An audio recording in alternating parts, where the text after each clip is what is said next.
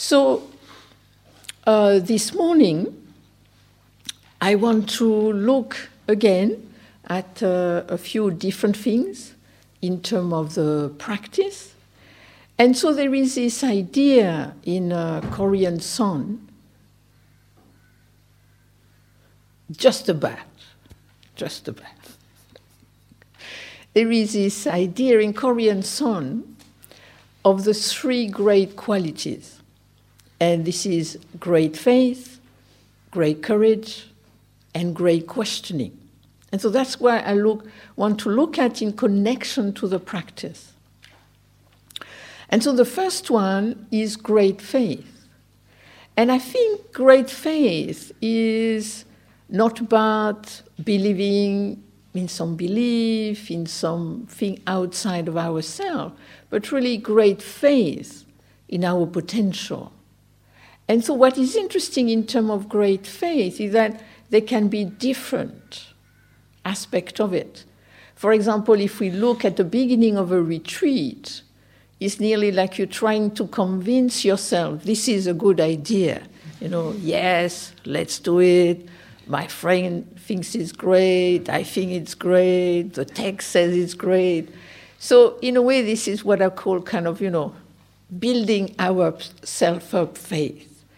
And that's what I would notice in, um, in Korea. We used to sit for three months. So, generally, the first two weeks were about this. Yes, I can do it. This is tough, it's okay. Yes, I can do it. And so, you know, for two weeks, you really, it was so tough to go back into the rhythm of it and the body and the mind. And then after the next, the first two weeks, he felt like, wow, this is fantastic. I want to do this for my whole life. And then you, in a way, you did not have to have great faith because you experience great faith for yourself because you experience, oh yeah, this work, I can do it. And then at the end of the retreat, the last two weeks, for some strange reason, you were ready to go. And in a way, the movement from being on the retreat to then bringing that great faith in daily life. How can I do this in my life? And I think on a retreat here is a little the same in a kind of a shortened version. The first two days, what am I doing here? And you kind of try to convince yourself it's okay. And hopefully, the middle, you feel, oh yeah, I know this.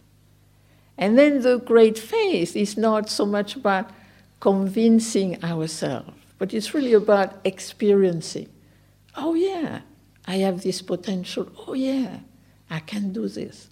And then the last days, you might, the great faith might change a little in terms of, oh, yeah, I can do this here.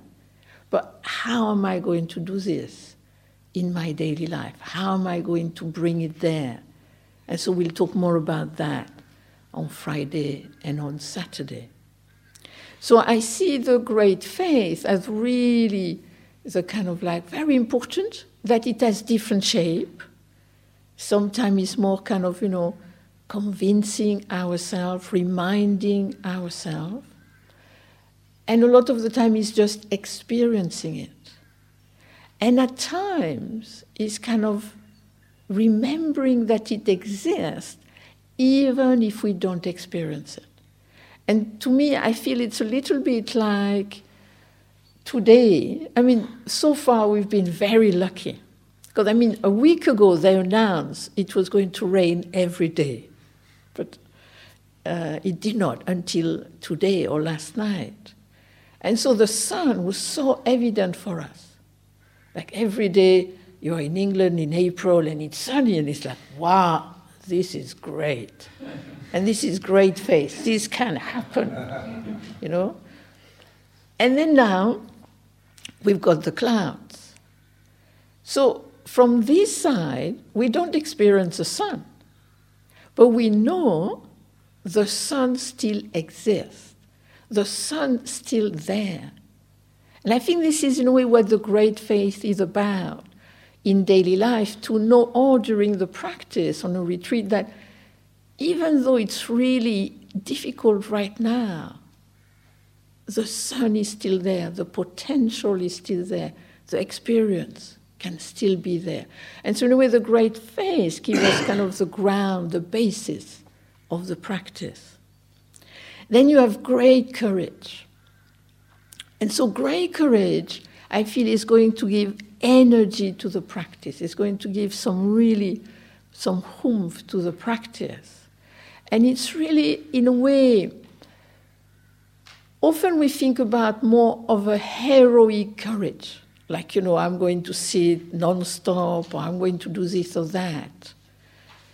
But personally, I think the courage, the great courage, is about going a little beyond our habits, going a little beyond our limits. And so, in a way, is having the courage to creatively engage. Because, in a way, it's kind of like nearly having the courage to make the choice the courage to make the choice to come back, the courage to be present to the whole experience, the courage to question. And there is this, uh, this quote from the six patriarchs Stephen mentioned already.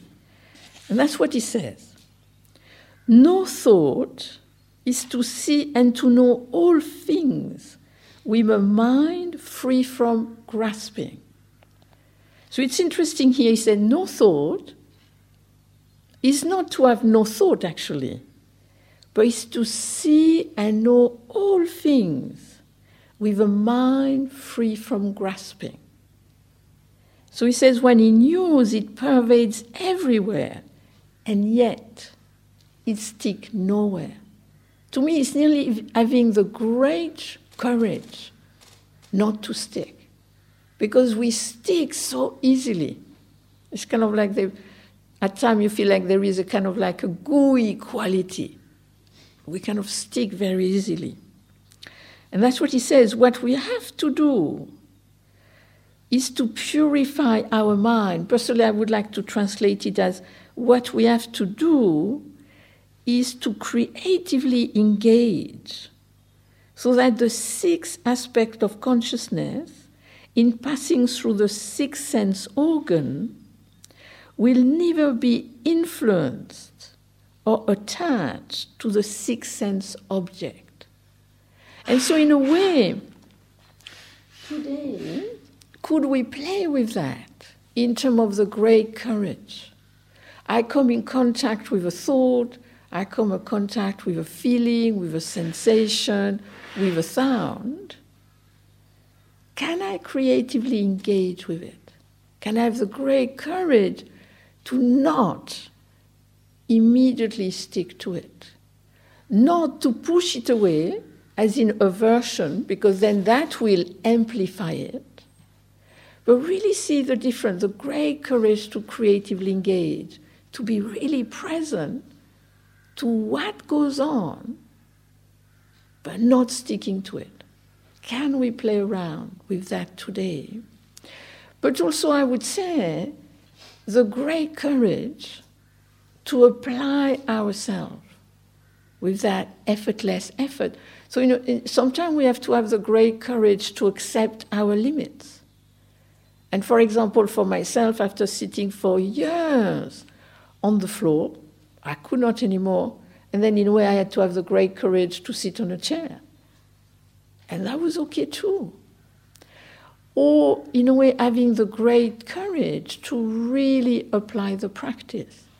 I mean, recently I had this, um, because of some research I am associated with in France. So I went through the fMRI machine, my first time ever. And I never experienced it. And I thought, you know, you know, what's everybody mentioned about claustrophobia, about sound. I don't have claustrophobia. I don't mind sound. So I thought, it should be a piece of cake. So I get there, and everybody, ah, meditation teacher, okay, let's do this. And then as soon as they put this foam thing, like they put a foam thing quite thick around my neck, and then they put this thing so that this stay even more so. I'm like, like my whole body and mind, very likely because it was pressing on the windpipe. My whole body says, No way, we're not going to do this. So starting to hyperventilate. And, and so I said to the lady, uh uh-uh. uh So we look at each other, this great meditation teacher. Are we finished before we even start? Because I have three full days of these things. And I think, okay, I can do this. Great courage. I can do this. So then we put the thing back on, the thing back on, I lie down, and I still feel, don't do this. This is a bad idea. You know, the body is really sending me all this message, you know. And I can see that if I give in that, I really can't do it. And so I kind of summon great courage, and then I did five things together. So I go into the machine and I do, I can do this, I can do this, I can do this. What is it? What is this? What is this? The breath, listening to the sound. I did all this together for 10 minutes, non stop. And after 10 minutes, it all went. And it was like I was in a nirvana, like in some space, you know. It was amazing. The rest of the time was really uh, quite amazing. But you see, in a way, I needed the great courage to apply myself to finally something, in a way, coming together, which allowed the body not to amplify and then to relax in the situation. So the great courage giving us energy, exploration. And then the last one is a great questioning. And so we've talked a lot about questioning. And so the you know, is how can I question? How can I bring questioning into, the, into my meditation? Because it's true that meditation is generally not, in a way, associated with questioning. Generally, it's very much associated with being calm, with anchoring, concentration, focusing. And so, in a way, how do we question? And so, I was reading uh, an article that uh, a monk wrote about the three masters in Korea and the different way they taught. And I think what is very important to see that you have a technique, and actually, as Stephen pointed out, Son Zen Chan arose in China because it was kind of it was too scholarly in the 8th century. But then Chan became too scholarly itself and using a lot of the story and the case in a more kind of like rarefied, poetic manner. And then in the 11th century, you had this kind of like a Dahui arose, and Dahui committed the ultimate, you could say, Zen Chan crime, is that his master was famous for having all collected all the koans in a book. And Dahui burned the book. So he's kind of has this kind of reputation. But it was Dahui which actually really developed the way we are practicing here during this retreat, developing the taking the kernel of the koan and then using it as a question. And the reason he developed that was because he thought it would be an easier way for lay people to practice, because he had lots of contact with lay people practicing in the government, in the ministry. And he wanted to give them something they could easily use instead of kind of thinking about lots of story and creating poems and things of that nature. Then they would just have to ask, what is this? or whatever question they choose to take. And so, in a way, but then you have this question what is this, for example, and then how do you do it? And that I think is like any method, there are many different ways to do it. And even in Korea, just if you look at these three teachers, each do, does it in a very different way. The first one is Songdam Sunim, which uses it with the breath. And so, as I mentioned, you breathe in, and as you breathe out, what is this? But actually, the way he does it is at first he gets used to do a certain type of breath, then he gets you to count the breath, and then once you've stabilized with that, then you bring the questioning with the breath. And so at first he said, oh, on each breath you ask, on the out breath, what is this? Then every five breaths, on the out breath, what is this? Then every ten breaths.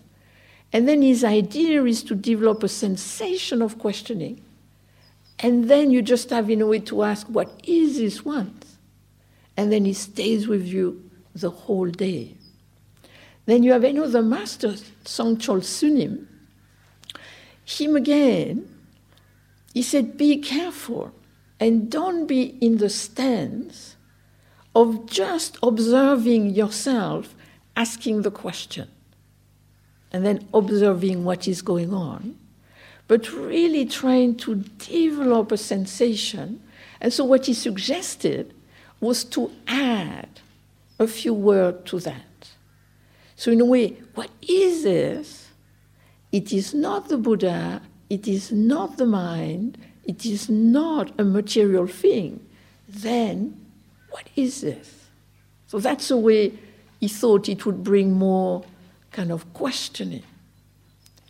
And then you have the third one, which has a totally Subul Sunim. And I'm going to go and practice with Subul Sunim in June, so we'll see how that works. Because his method is extremely different. And he said, forget about calm, don't need calm, and just question. And here his point is question but to find the answer experientially.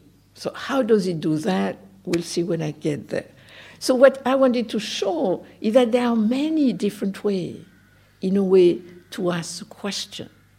So, personally, I feel with any type of practice, that it be the questioning, or that it be doing the breath, doing the loving kindness, doing the listening, over time, I mean, we can give suggestion, but over time, each of us has to find a way to make it ourselves. And then, in a way, the main point, I would say, of making it ourselves is through using this technique, through using this tool.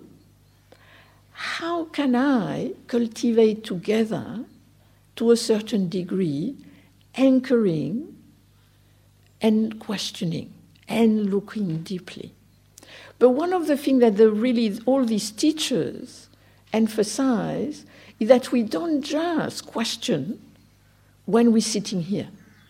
But this is something they really try to emphasize a lot is how can I continue throughout the day? When I go to the bathroom, what is this? When I'm eating, what is this? When I'm working, what is this? So, in a way, one, I think this is something to really, we have the opportunity on a retreat, is trying to work on that continuity. So that we sit, we walk, and then there is that continuity of doing this here. But then when we leave this room, how can I continue with the questioning? So either I feel we can try to continue with the questioning itself. What is this? I mean, when I was in Korea once, I decided to help in the kitchen. And so I was like, you know, cooking, helping to cook rice for 100 people. And then you, you had to, the, this was ancient time, now it's very different. But then you had this huge cauldron and you had to put kind of big piece of kind of uh, twigs and branches in the fire. And then when you kind of went to go for the rice, you actually had to kind of pick up the rice with a spade. So you kind of, you had this, the cauldron was like that. Then you had to put the rice in this kind of big pot. So you had to have your spade of rice and then kind of like that because you are feeding so many people. And what I found that actually the what is this really gave me a lot of energy. So I would kind of, what is this? what is this? And it's kind of like, as I did it in the action, it was kind of really giving me energy. And also, what I found myself is when I go for a walk, this is something is interesting. You go for a walk, and often what happens when you walk? Often you are thinking of something else. And to me, I use really the walking to bring the question, what is this? And just bringing the question as I walk in nature. And so in a way, it's kind of like, as this teacher are saying, how can you make the questioning kind of continue through the work, through drinking your tea?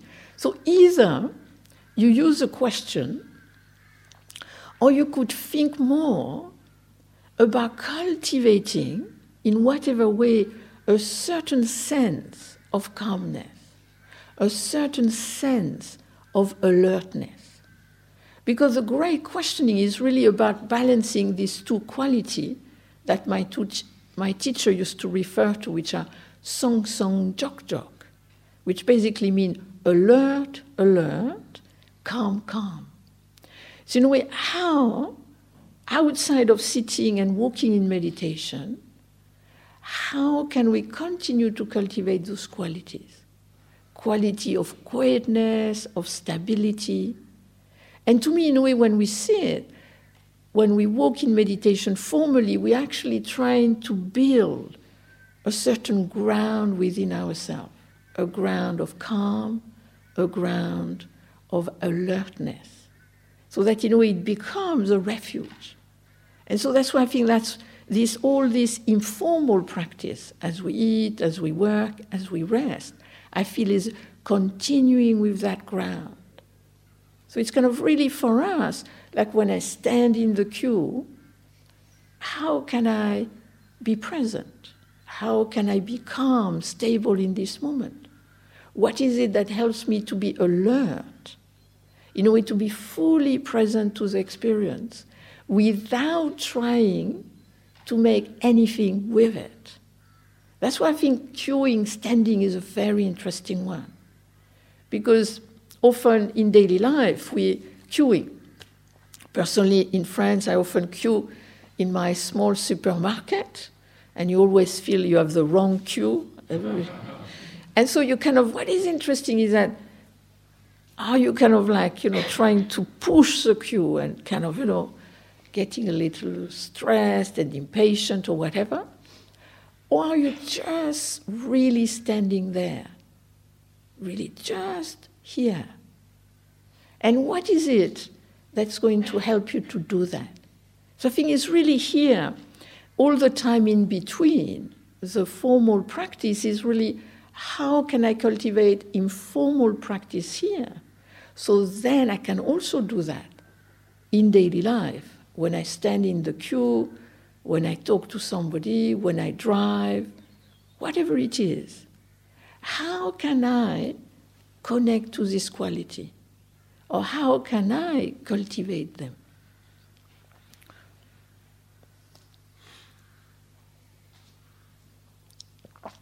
And then I wanted to finish with a, a quote from Master Dahui. And uh, so this is like somebody had written to him, so Master Dahui of the 12th century in China.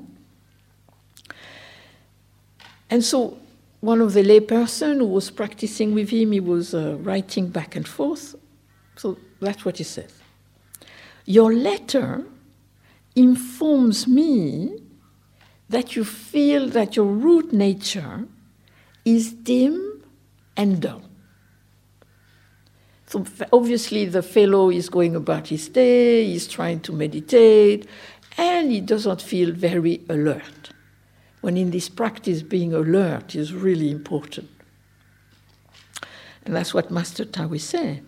The one who can recognize dim and dull is definitely not dim and dull.